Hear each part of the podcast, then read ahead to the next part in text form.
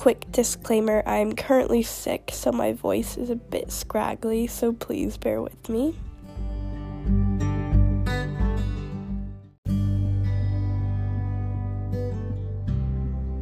Hello, I am Madeline Rada, and this is my podcast about Unit six, Cities and Urban Land Use.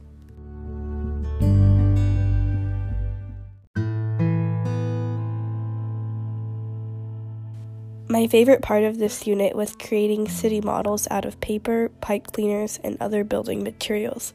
It was really cool to be able to do a hands-on activity to learn about the various city models.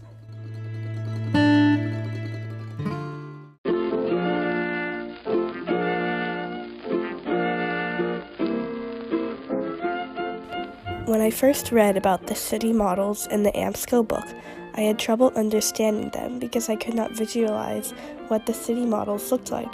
However, after we did the hands-on constructions of city models, I now have a better understanding of the concept.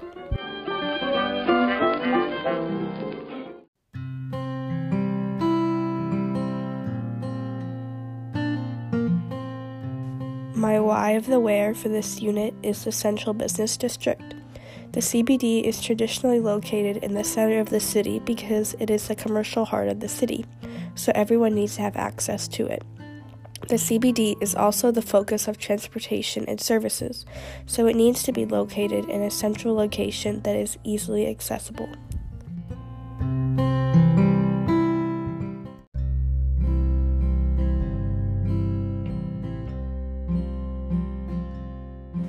In all three chapters, it discussed the various aspects that go into the functionality of a city.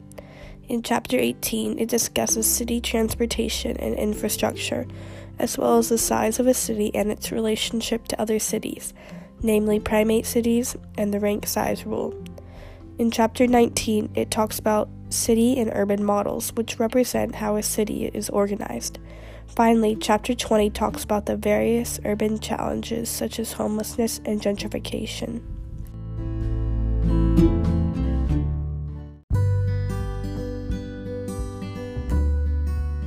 In class, we did the Design a City drawing, in which we got to design a city. However, in order to do so, we had to use our knowledge from this unit to create an efficient and realistic city.